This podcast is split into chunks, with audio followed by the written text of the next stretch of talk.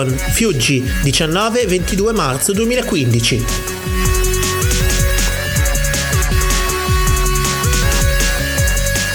Vengono ora trasmessi in podcast gli estratti dei panel dalla convention di fantascienza.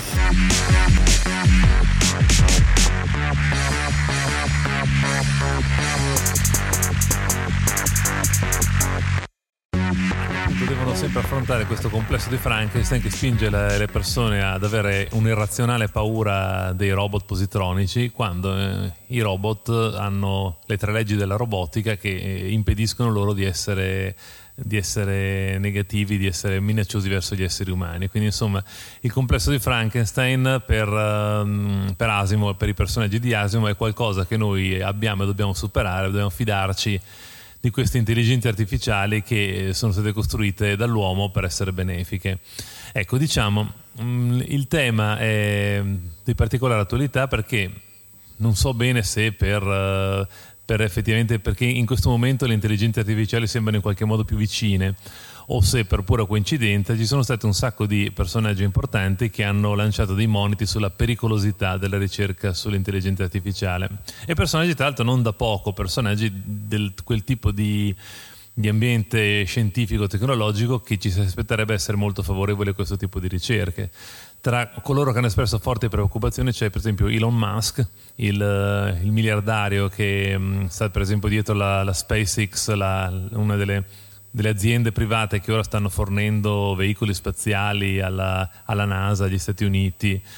e che si è coinvolto in un sacco di progetti futuribili come ad esempio la creazione di una, di una, ferrovia supersonica, superveloce, sotterranea e altre cose del genere, lui ha espresso forte preoccupazione sul fatto che la, la ricerca sull'intelligenza artificiale mh, possa portare a, a una catastrofe, alla, alla distruzione dell'umanità se non viene strettamente controllata. Identiche preoccupazioni sono state espresse anche da, da Stephen Hawking, il, il, celebre scienziato, il celebre fi, fisico cosmologo, e persino Bill Gates, lui eh, più, più, marginalmente, però nel corso di una, di una, conferenza stampa in cui parlava di tutt'altro, quando gli hanno chiesto cosa pensasse della ricerca sull'intelligenza artificiale, ha detto che secondo lui nasconde dei pericoli e andrebbe regolata. Ora quindi il scopo di questa, di questa, piccola conferenza è parlare un po' di questi timori, vedere un po' quanto possono essere fondati o meno e vedere poi qual è stata la, la visione della fantascienza mh, di questo problema che è sempre oscillato tra il catastrofismo più totale ma anche un ottimismo altrettanto, altrettanto forse ingenuo ed assoluto. Di, di, di, questo lato fantascientifico parlerà soprattutto Emanuele. Io adesso volevo vedere un po' uh, qualcuna delle, delle, cose che concretamente si fanno. E sì, diciamo che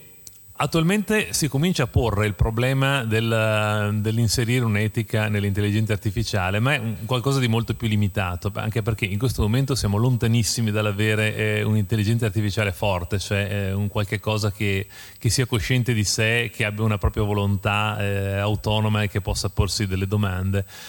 Però abbiamo una serie di intelligenze artificiali che stanno cominciando a diventare operative e all'interno di una dei compiti comunque limitati, degli orizzonti limitati, cominciano ad essere efficienti e, e usabili. Per esempio abbiamo Watson, il eh, computer de, creato da IBM per studiare l'intelligenza artificiale, che sta facendo delle cose notevoli. Per esempio ha vinto una puntata di Jeopardy, il, eh, il programma, il quiz americano, è un quiz in cui si devono mm, indovinare cose riferimenti alla cultura popolare, eccetera. Eh, Watson ha partecipato a una, a una, puntata del programma e ha sbaragliato i concorrenti umani, cioè è riuscito a, a rispondere a molte più domande rispetto al, al, concorrente umano. E Watson non è soltanto un, un esperimento messo in un, in un, laboratorio, è qualcosa che sta diventando un progetto commerciale, perché l'IBM sta cominciando a offrire i servizi di Watson eh, per, eh, via internet, via cloud, cioè uno può uh, comprare l'uso di questa intelligenza artificiale, usarla per... Uh, per, per fare delle cose, per uh, rispondere a delle domande e um, usarle liberamente. E, tra l'altro ci sono anche dei progetti abbastanza futuribili che già stanno pensando di sfruttarlo. Per esempio c'è un Kickstarter in questo momento si, di un prodotto che si chiama Cognitoys, che sono dei giocattoli, sono già pronti i prototipi, sono dei bei dinosauri verdi di plastica che però questi dinosauri sono collegati a internet e sono collegati a Watson e per cui dovrebbero praticamente poter rispondere e parlare ai bambini in modo intelligente. Il bambino gli, gli chiede delle cose e il dinosauro risponde e risponde in maniera intelligente, non risponde come fa un furbi con delle, delle risposte preprogrammate o qualcosa che dà l'apparenza dell'intelligenza. Almeno in teoria, adesso chiaramente questa roba è in corso di finanziamento ma nessuno li ha visti funzionare, però almeno in teoria questi giocattoli dovrebbero poter parlare ai bambini, eh, rispondere e imparare le loro preferenze, in qualche modo insomma essere veramente dei giocattoli intelligenti. È un, qualcosa insomma anche che ha sicuramente degli aspetti inquietanti, insomma, non ancora aver letto il Velt di Ray Bradbury in cui i bambini nella nursery intelligente poi si, diventano, diventano, violenti, uccidono i genitori, ma al di là di, di queste cose comunque uno pensa ma affidiamo l'educazione dei nostri bambini all'intelligenza artificiale, ci fidiamo, ci fidiamo così tanto? E ci sono poi anche problemi di, di natura eminentemente pratica, perché adesso molte aziende tecnologiche tipo Google stanno pensando alla, a macchine che si guidano da sole. Google è da una parte, ma anche tutte le aziende automobilistiche, la Volvo, la Ford, stanno tutte studiando macchine che si guidano da sole. Adesso bisogna vedere, cioè, come sempre quando parte un trend tecnologico di questo genere c'è un forte ottimismo che poi andrà uh, temprato dalla realtà, mentre alcuni cominciano a parlare di, va nel 2020 avremo le, mm, le auto che si guidano da sole. In realtà, se si parla con poi la gente che effettivamente se ne occupa, mh, non è così ottimistica la cosa. È molto probabile che avremo delle macchine che sono capaci di fare da sole molte cose. Già ci sono macchine che parcheggiano da sole. Probabilmente mh, queste macchine potranno uh, fare un sacco di cose da sole senza eh, essere controllate strettamente, però comunque ci sarà sempre bisogno di un, di un essere umano che sta a bordo e che ogni tanto le corregge. Non, non, si può pensare di mandarle in giro completamente da sole, per esempio di dire alla macchina passami, passami a prendere alle 5 domani nel posto tale, perché effettivamente l'intelligenza artificiale che abbiamo non è così, eh, così sofisticata da poter fare queste cose. Però comunque ci sono dei, dei, progetti molto avanzati. Addirittura in Germania si sta pensando di attrezzare una delle loro principali autostrade per alcuni chilometri in modo tale da consentire il, cioè, la circolazione di, di auto, auto, intelligenti. Quindi insomma, ci sono dei progetti pratici su queste cose e cominciano a porsi dei problemi molto pratici, cioè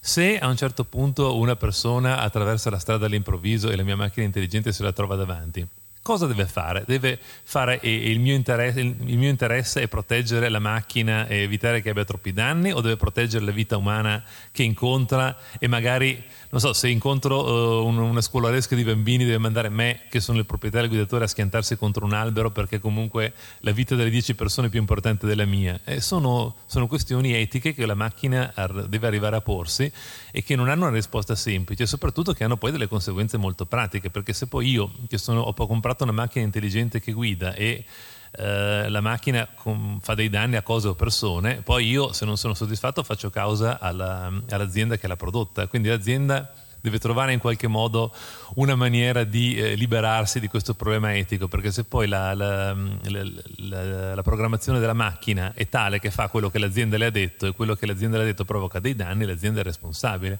Quindi in qualche modo bisogna trovare la maniera di che sia il il proprietario a decidere qual è l'etica della macchina che sta guidando. E non sono problemi, problemi, da poco, ma anche le assicurazioni in questo momento sono molto preoccupate di quello che può essere questo tipo di futuro, perché a parte il fatto che gli, i, quelli che propagandano le auto, le auto intelligenti eh, sostengono che provocheranno un enorme calo degli incidenti stradali, perché chiaramente la macchina intelligente non si distrae mai, non si ubriaca e, e quindi soprattutto non ha uh, pulsioni a, a, non rispettare le regole, a non rispettare i limiti di velocità. Quindi la previsione è che le, le macchine che si guidano sole faranno, faranno, calare molto gli incidenti stradali e quindi le, le, le assicurazioni sono preoccupate anche per questo. Però comunque c'è tutta una serie di problemi etici che si porranno su come le intelligenze artificiali dovranno gestire l'interazione con, con gli esseri umani ed è un, un, qualcosa comunque a cui si sta pensando.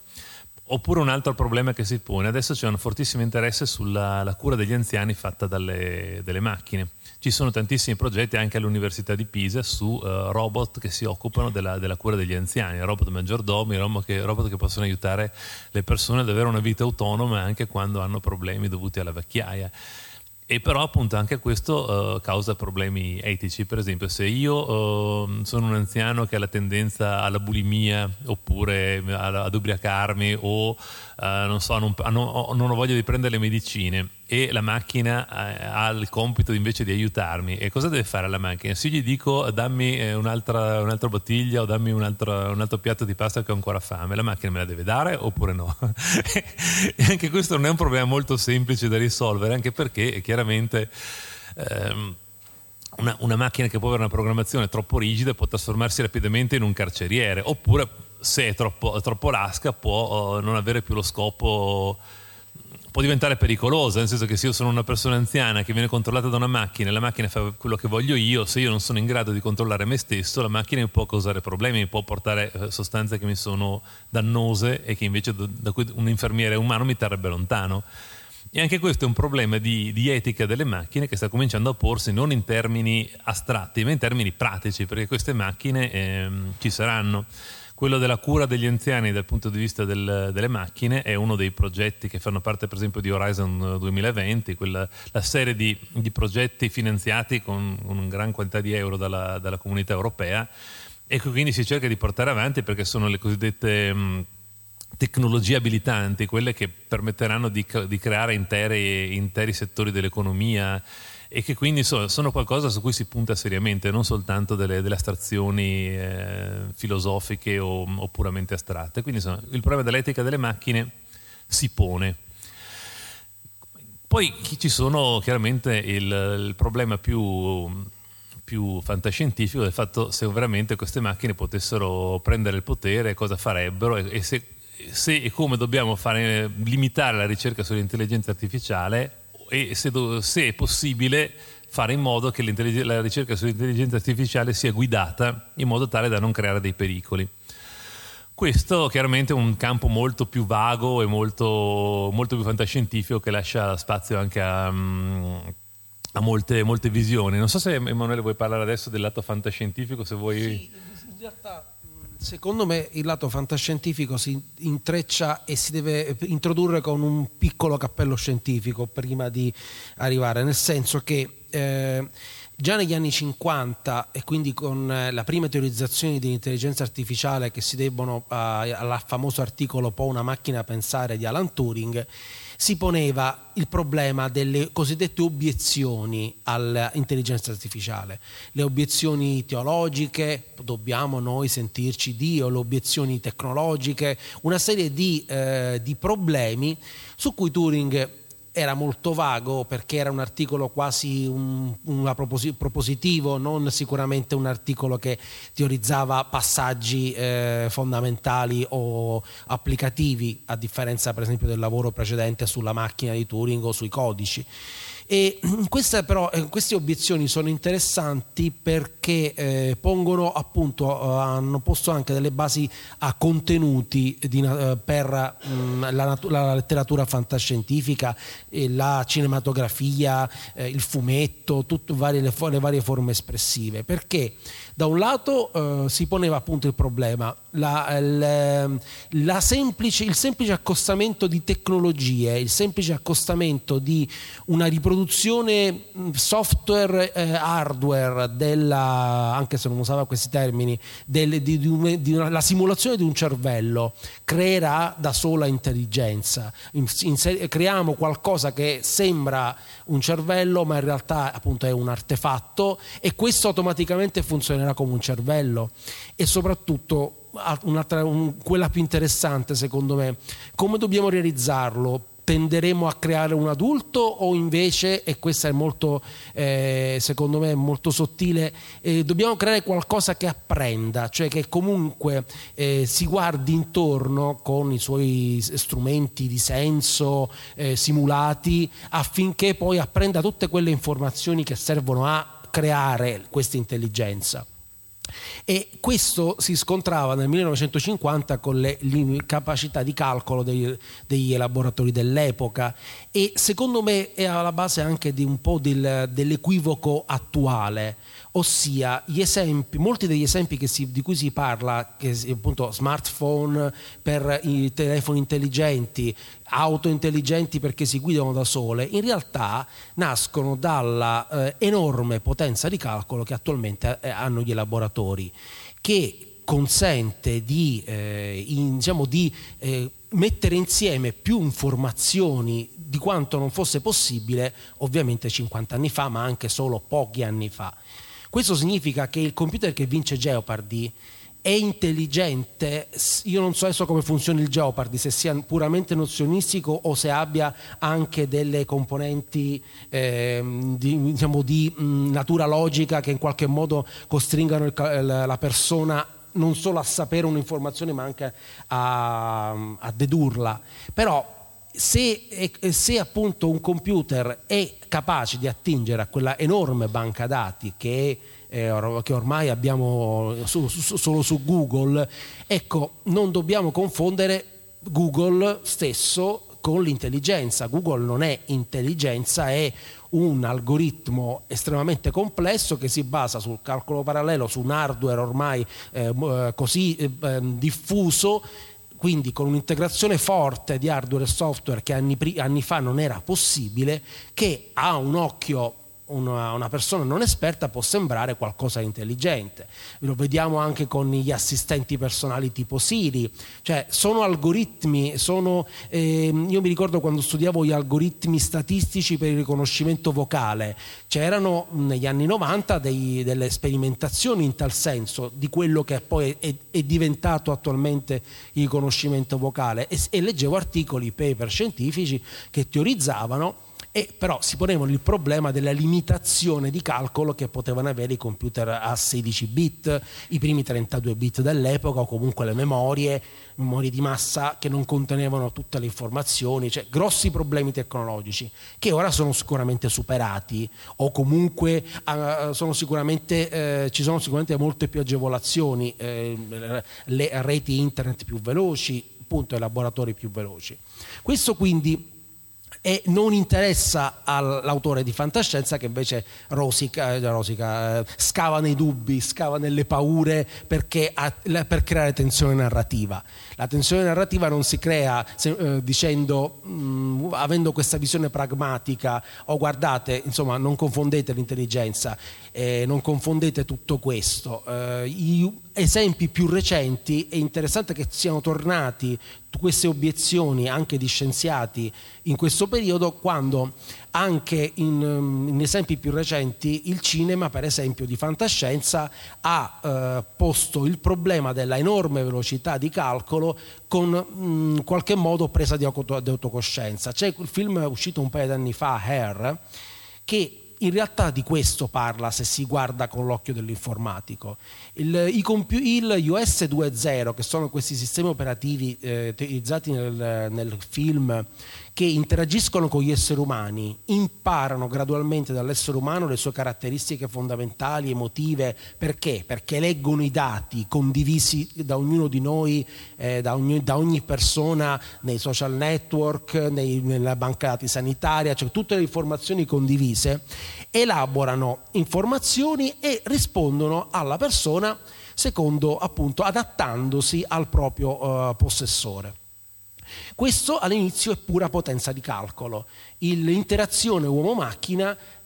umani, eh, avviene una, con una modalità con la quale secondo me gli uomini confondono la capacità del calcolatore di eh, a, a accedere velocemente alle informazioni con una vera intelligenza. Sa quello che penso, ma perché sa lo ha da una serie di informazioni. Poi Là, e qui nasce la tensione narrativa, i, il, il, il, film si trasforma nella presa di coscienza di un'intelligenza artificiale. Perché? Perché può diventare una narrazione interessante. La, il, l'intelligenza artificiale assume eh, una coscienza del sé e improvvisamente eh, si eh, pone anche nei confronti dei sentimenti, cosa che imprevista nella programmazione originale deve essere così la narrazione, non può eh, semplicemente raccontare qualcosa di solo plausibile o solo veritiero, anche qualcosa, un salto logico plausibile, ma un salto ci deve essere. E, ma lì torna, eh, in, questa, in, questo film in particolare, torna anche il, proprio la, la profonda differenza perché il, il, calcolatore appunto è, è, capacissimo di elaborare migliaia di informazioni, milioni di informazioni, quindi è capacissimo di sviluppare una dinamica di interazione con l'altro essere umano diversa da quella che conosciamo. Per esempio il calcolatore si innamorerà di eh, altre persone e interagirà e ci sarà lo shock eh, del, del, momento in cui l'essere umano si renderà conto che l'intelligenza artificiale non, ha, non, la possiede in modo esclusivo perché esiste la rete, perché esiste la possibilità che le intelligenze artificiali del film parlino fra di loro e parlino con altri esseri umani e quindi sviluppando nuove dinamiche di interazione personale. Tutto poi si risolverà con la decisione finale delle intelligenze artificiali, che è un punto interessante fan- della fantascienza e ne farò altri esempi. Quando le intelligenze artificiali comprendono nel salto logico che sono superiori all'essere umano per, solo, solo, per il fatto di poter capire una serie di cose più velocemente, ma anche perché finalmente ne capiscono la semantica, perché poi questo è il, il limite, eh, quello che diceva eh, Marco. La, il, se io programmo un, un, elaboratore per assistere un anziano, eh, tutti i suoi bisogni, ma tutti i suoi bisogni possono essere eh, come rego, delle regole logiche, deve mangiare, bere, nutrire, deve mangiare, bere, andare, andare di corpo e così via ma se la persona vuole mangiare qualcosa in più, la programmazione cos'è? Deve avere un, un if, non puoi mangiare più di X calorie perché sennò, uh, per esempio, ci sono quindi, però sono regole, non, non sono semantiche, sono, eh, sono, sint- sono sint- sintattiche eh, basate su valori, su valori numerici, non su valori emotivi, mentre la fantascienza dice no, c'è il valore emotivo e allora la decisione finale nel film Hair delle macchine è quella di dire sapete che c'è? Noi abbiamo capito che non possiamo spiazzarvi e distruggere le vostre vite, noi ce ne andiamo. Loro non decidono di conquistare il mondo, di eh, sottomettere, sottomettere, gli esseri umani, preferiscono, perché comunque è rimasta un barlume della loro, della loro programmazione che è quella di essere al servizio degli uomini, per cui abbandoniamo il, il campo. In, altre, in altri esempi di fantascienza, la programmazione del, dell'intelligenza artificiale arriva al punto dell'autocoscienza e arriva al punto di dire forse gli esseri umani sono un danno ed è meglio che li elimino. Dal primissimo racconto del fulmine che cade nel momento in cui il, il, il Dio esiste, domanda Dio esiste, adesso sì, boom, e il fulmine distrugge lo scienziato, lasciando immaginare di Brown, appunto, lasciando immaginare che poi questa, questo Dio ne farà di tutto nel, nel, nel mondo, a questo, a Terminator per esempio, dove Skynet dice sì, gli esseri umani sono il cancro dell'umanità, li distruggiamo tutti perché non servono a questo pianeta. Il, l'obiezione di superiorità può anche, secondo me è logico che se un'intelligenza artificiale acritica, asettica, senza un limite, di, ehm, di, di, un limite etico etico, poi anche lì etico significa perché eh, rispetto degli esseri umani, ma se noi gli diciamo rispetto alla vita to cure, la macchina dice che cos'è in questo momento che sta distruggendo di più questo pianeta di, di, altri, di altri animali? Ah, guarda, sono gli esseri umani, ammazziamoli tutti. Se l'intelligenza artificiale analizzasse in questo momento i social network, eh, ne dedurrebbe che i suoi veri padroni sono i gatti e i cani, non sono gli esseri umani, perché siamo noi al servizio, cioè, le foto di gatti e cani che invadono i social network sono tali per cui dico, ma perché? Io faccio sopravvivere i, i gatti e mi inchino alla, alla loro volontà. Quindi ecco, mm, uno degli ultimi esempi è da fumetto che poi adesso arriverà al cinema, anche lì eh, sembra trasparire in, uh, in, Avengers Age of Ultron proprio la presa di coscienza dell'intelligenza artificiale che eh, dice gli esseri umani mi hanno creato per proteggerli, mi hanno creato per crea- per un, perché io uh, tramite la mia programmazione realizzi un mondo di ordine e di sicurezza. Ma anche lì, ordine e sicurezza eh, possono essere conciliabili con la presenza dell'uomo? Forse no, perché l'uomo è per, per sua natura caos, la, forse anche il bello della natura umana, ma anche il brutto. Per cui un'intelligenza artificiale asettica direbbe a un certo punto no, eh, distruggiamo tutti gli esseri umani. Ora, se eh, fosse possibile eh, questo salto logico, come anche dell'autocoscienza, solo dall'accumulo di informazioni, ed è forse questa la paura dei, diciamo, dei, anche attuale, qualcuno, si, qualcuno, direbbe, ma se tutte queste automobili eh, capissero tutte in, eh, improvvisamente dall'accumulo di informazioni, capissero che hanno la, potenzi- la possibilità di uccidere tutti gli esseri umani in contemporanea, perché in realtà la circolazione sarebbe migliore senza esseri umani in giro perché non ci sarebbero più eh, vecchietti che tagliano la strada, non ci sarebbero più ciclisti indisciplinati, allora comincerebbero a uscire tutti i ciclisti indisciplinati. Perché? Perché la logica della programmazione impone questo. Secondo me e questo poi appunto è il mio parere, eh, non è ancora ovvio, cioè è ovviamente così, non è ancora possibile che il solo accostamento di, eh, di, informazioni possa generare da solo intelligenza, non lo è, non lo è per gli esseri umani, esseri umani coltissimi non sono per forza esseri umani intelligentissimi, figuriamoci per, per, eh, per, figuriamoci per le macchine. Sì, certo, sono, è così. Ecco, diciamo che per alcuni, alcuni dicono che eh, per certi versi sì, è vero che Google è soltanto una, un algoritmo e che non, non, pensa veramente, però poi in realtà eh, diciamo che eh, potrebbe anche non essere così, nel senso alcuni dicono ma in effetti noi ce l'abbiamo già l'intelligenza artificiale, cioè abbiamo Google, c'è un, una, un qualcosa che noi gli diciamo anche in maniera molto vaga quello che vogliamo sapere e, e lei, lui ce lo dice con estrema precisione, quindi per certi versi è un'intelligenza artificiale. Certo non è l'intelligenza artificiale che noi ci immaginiamo come una, una mente pensante esattamente come la nostra con una personalità, un nome, un'identità però effettivamente è comunque una specie di intelligenza collettiva parcellizzata che eh, si comporta in modo intelligente per certi versi. E chiaramente non sembra avere alcuna volontà, però se immaginiamo Google crescere di 10, 100, 1000 o milioni di volte, non si sa se questa volontà non possa effettivamente emergere, anche perché appunto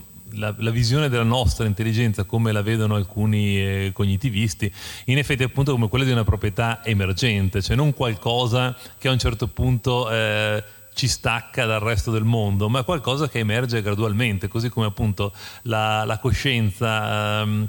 non è qualcosa che si ha o non si ha, ma è qualcosa che cresce gradualmente dalle, dalle pietre degli esseri animati agli esseri unicellulari, salendo fino, fino, all'uomo, non è qualcosa che c'è o non c'è, uh, un cane, un uccello, ma anche un pesce o scendendo ancora là, per certi versi forse anche una pianta, in qualche modo sentono, sono coscienti. La coscienza non è qualcosa che a un certo punto è venuto fuori all'improvviso, ma è qualcosa che è emerso gradualmente come una, una proprietà. Ci sono autori come, come Daniel Dennett che parlando di che cos'è la coscienza, fanno vedere come alla fine potrebbe soltanto essere un'illusione, cioè noi andiamo a cercare dov'è eh, l'omino dentro il nostro cervello che effettivamente capisce tutto, ma in realtà la coscienza è semplicemente il punto di vista del, del nostro cervello che non è che una, una, una, un, un, apparecchio meccanico che, che, che, smista le informazioni, come del resto è Google se vogliamo. Quindi chi lo sa che un'intelligenza non emerga in questo modo. Comunque sia, ecco, tornando al, um, all'argomento principale, ci sono dei primi eh, movimenti per fare qualcosa per controllare l'intelligenza artificiale, anche se alcuni sono settoriali o comunque non si pongono degli obiettivi eh, così generali. Per esempio, una cosa molto concreta che è stata fatta, c'è un... Um, una petizione fatta all'ONU da un gruppo di scienziati che si chiama eh, ICARC, che mi sembra che stia per Comitato Internazionale per il Controllo delle Armi, eh, delle armi Intelligenti, che praticamente ha proposto all'ONU di, eh, di indire una moratoria eh, sulle, sulle, armi intelligenti, su, cioè sul fatto di, di attribuire il controllo delle armi a intelligenze artificiali. Questo diciamo con delle argomentazioni molto più pratiche che teoriche, cioè non dispensando a se facciamo, diamo il controllo delle armi all'intelligenza artificiale, prima o poi verrà fuori Skynet e ci distruggerà tutti. Questo forse può essere anche uno di questi gli, l'argomento in prospettiva, ma in realtà la, il pericolo è molto più vicino, cioè il fatto che automatizzando la, le operazioni militari le si rende intanto imprevedibili, quindi sono difficili da controllare da parte degli esseri umani, perché chiaramente lì la come succede già anche nel, nella borsa, cioè la borsa ormai si fa con eh, una velocità che non è al di fuori del controllo degli esseri umani. Le operazioni di borsa si decidono nell'ambito dei, dei, dei millisecondi, addirittura ci sono proprio delle, delle tecniche che ti permettono di, di, guadagnare, di avanzare, guadagnando quel millesimo di secondo sugli avversari che ti permette di avere il computer che decide prima di loro, che compra o vende prima di loro. Per cui già la borsa è un'attività che non è più controllata direttamente dagli esseri umani, è qualcosa che fanno i computer in maniera automatica e così facendo possono, si è visto poi che ci possono essere anche dei crack improvvisi che nessuno riesce ad evitare, per esempio. E le conseguenze di un controllo del genere così veloce, così rapido, così impossibile da, da sottoporre a un controllo, controllo, umano preventivo potrebbe dare sulle armi, sicuramente è un, è un pericolo molto grande. Per non parlare del fatto poi che in questa maniera eh, si, mm, si, disumanizza eh, il controllo si per, e si permettono degli abusi, perché voglio dire, se c'è un essere umano che si prende una responsabilità è una cosa, se il robot è programmato e poi ammazza una famiglia che passava di lì, dice eh, è stato un incidente, non è stato il cattivo essere umano che ha ammazzato tutti, però in realtà poi la responsabilità alla fine c'è, solo che in questa maniera, dando il controllo alle macchine, la si allontana e in qualche modo ci si diresponsabilizza. C'è un punto che mi, secondo me è anche importante. Eh, sempre Turing de- eh, parlava del fatto che comunque eh, le, macchine, eh, le, le, macchine, intelligenti dovevano essere ovviamente ehm, in realtà eh, programmate, nel senso che il, l'intelligenza era anche in realtà l'intelligenza di chi inseriva il software. Allora in questo momento se la definizione di computer, di macchine di arma intelligente la, eh, o, di, eh, o di, appunto, di auto intelligente è un'auto in cui c'è un software che in qualche modo analizza una serie di informazioni molto velocemente e prende delle decisioni sulla base di una programmazione, c'è anche da considerare che il software in quanto tale è fatto da esseri umani e il software in questo momento, parlo da informatico, è qualcosa che eh, al 90% non sa di non poter funzionare ma funziona, perché le logiche con cui vengono, eh, viene realizzato il software nel 90% dei casi, nella mia esperienza ormai di 20 anni, è drammatico. Quindi a me l'idea che, so, che con, te- con, i metodi, con i, me- i modi di lavoro eh, con cui si realizza il software eh, vengano realizzate cose come le armi, per esempio c'era la famosa battuta di, eh, forse era di Aldrin che diceva siamo seduti su un vettore, su un razzo vettore in cui ogni componente è stato costruito con una gara al ribasso. Ora se un governo, il governo americano fa una gara per cui appunto, e questa è l'obiettivo un'obiezione pratica, fa una gara per cui affida a una società di software il, il controllo delle armi e poi questa società gli vengono dati 15 giorni di tempo per sviluppare una cosa che dovrebbe aver, aver bisogno di 100 giorni uomo, capiamo che l'obiezione pratica è questa, gli algoritmi non saranno altro che la, eh, che la, la proiezione di quella capacità che avranno gli esseri umani di implementarli. Eh, per, voglio dire, Google non è venuto fuori tutto insieme con la, con la, sua capacità di calcolo e di elaborazione anche di quello che volevi dire eh, così tutto, tutto, in un giorno. È venuto da un semplice algoritmo, il, il PageRank, che poi si è evoluto e si è trasformato in, in anni. Quindi è questa la, una forte obiezione da considerare. Ma alla fine tutto quello che definiamo device intelligente è device animato da una programmazione. E la programmazione può essere fallace. Certo, sicuramente. Ecco, e com- comunque diciamo ci sono anche poi eh, chi si pone il problema di eh, mettere delle regole alla ricerca sull'intelligenza artificiale che ne tengano in qualche modo il corso sotto controllo, soprattutto che evitino di fare esperimenti azzardati e che comunque cerchino di mantenere la direzione in modo tale da uh,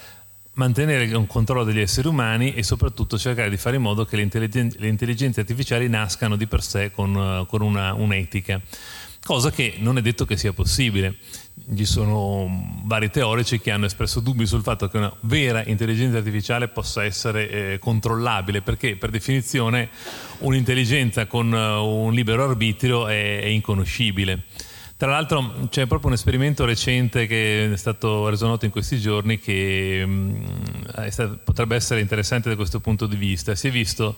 utilizzando dei, dei, dei, vermi molto semplici, si è visto che comunque eh, sottoponendo questi vermi a, a, stimoli identici non si riesce a ottenere la stessa risposta, cioè in qualche modo anche il verme ha il libero arbitrio per così dire, cioè comunque anche se è un essere estremamente semplice, conosci- conosciuto e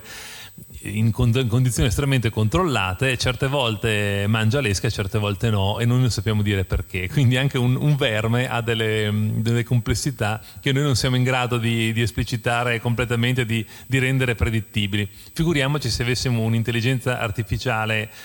paragonabile alla nostra, addirittura superiore alla nostra come capacità di di calcolo come, come, intelligenza e pensare di avere un circuito che capisce quello che sta pensando e la tenga sotto controllo e impedisca di pensare a determinate cose. Non è affatto detto che questo sia, um, sia fattibile, anzi probabilmente non lo è.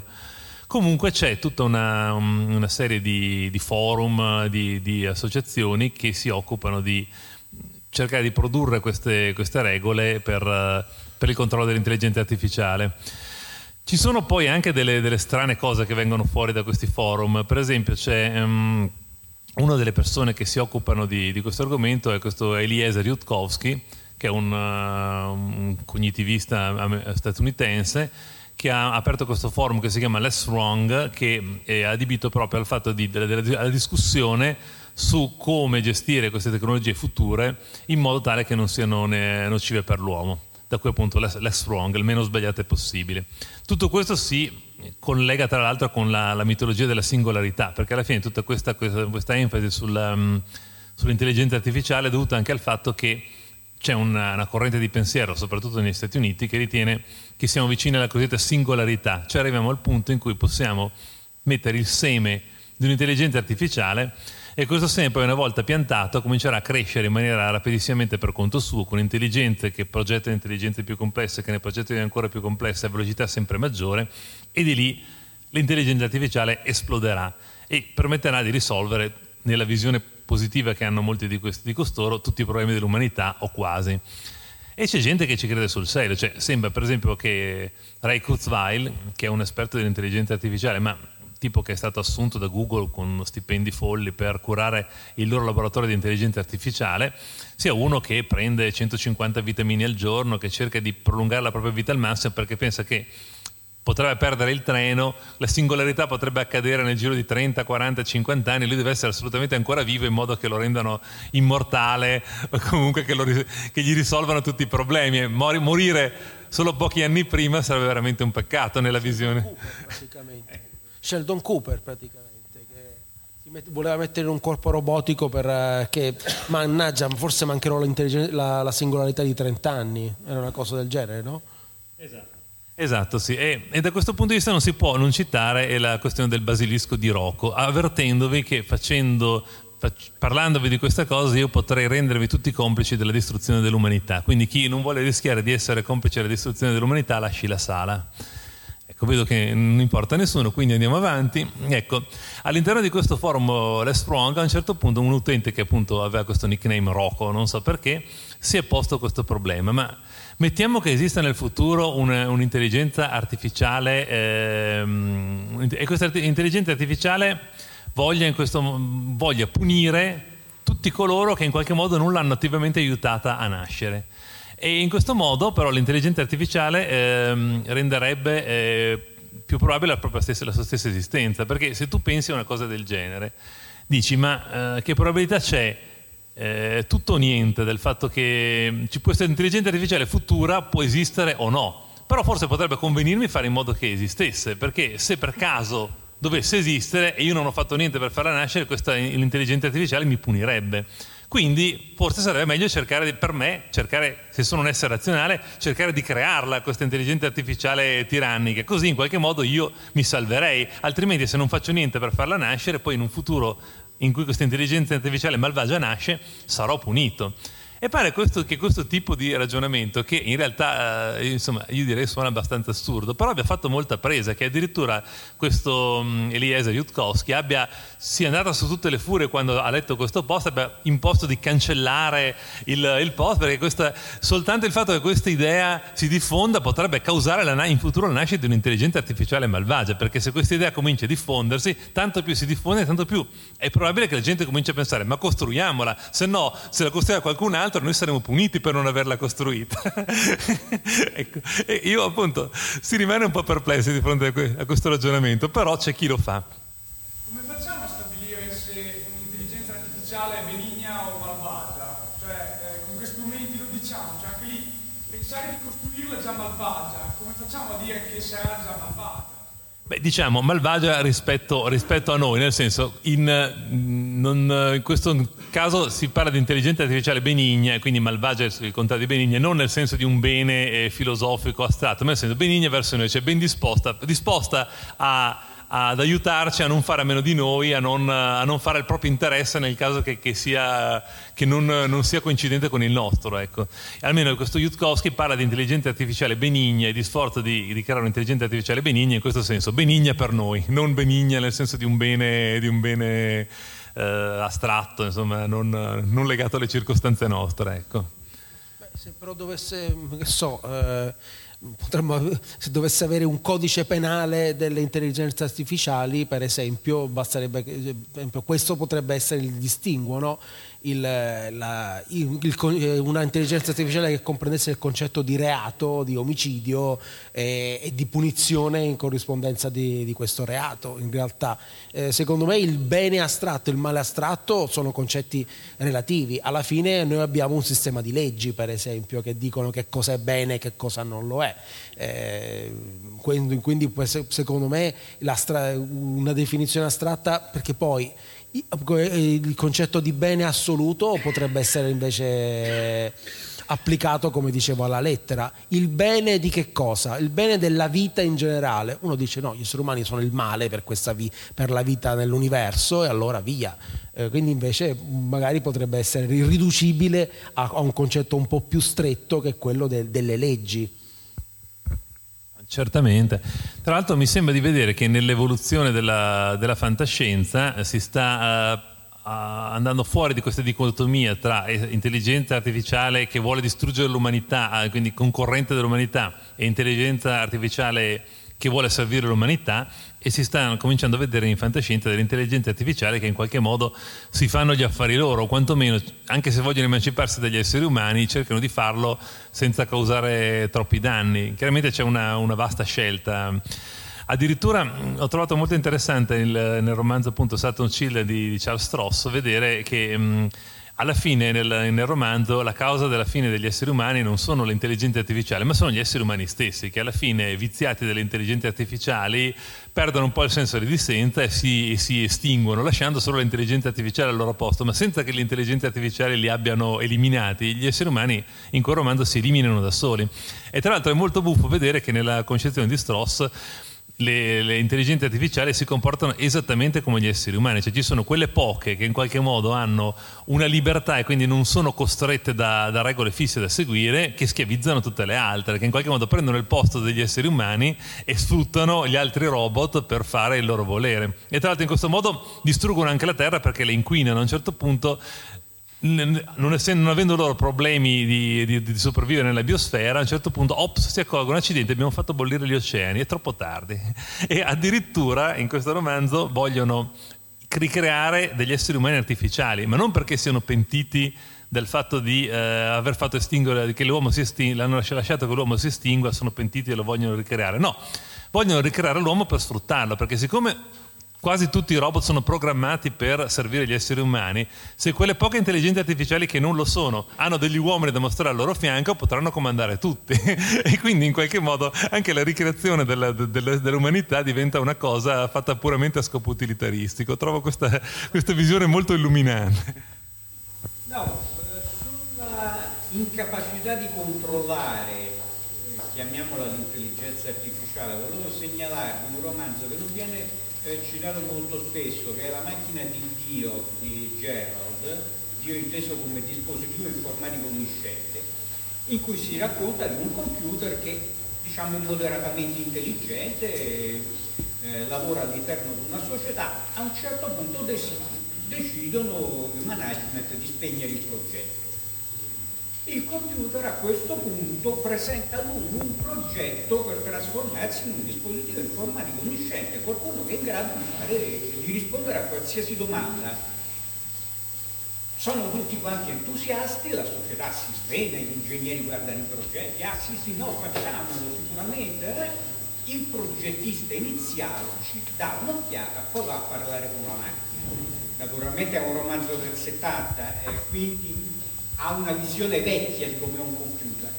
Naturalmente tu lo sai benissimo che hai progettato una macchina con dei circuiti talmente complessi che la risposta arriverebbe dopo decine d'anni, no? Sì. Cioè il punto è che sì, sì. fondamentalmente nessuno si era accorto proprio perché il progetto era sfuggito di mano.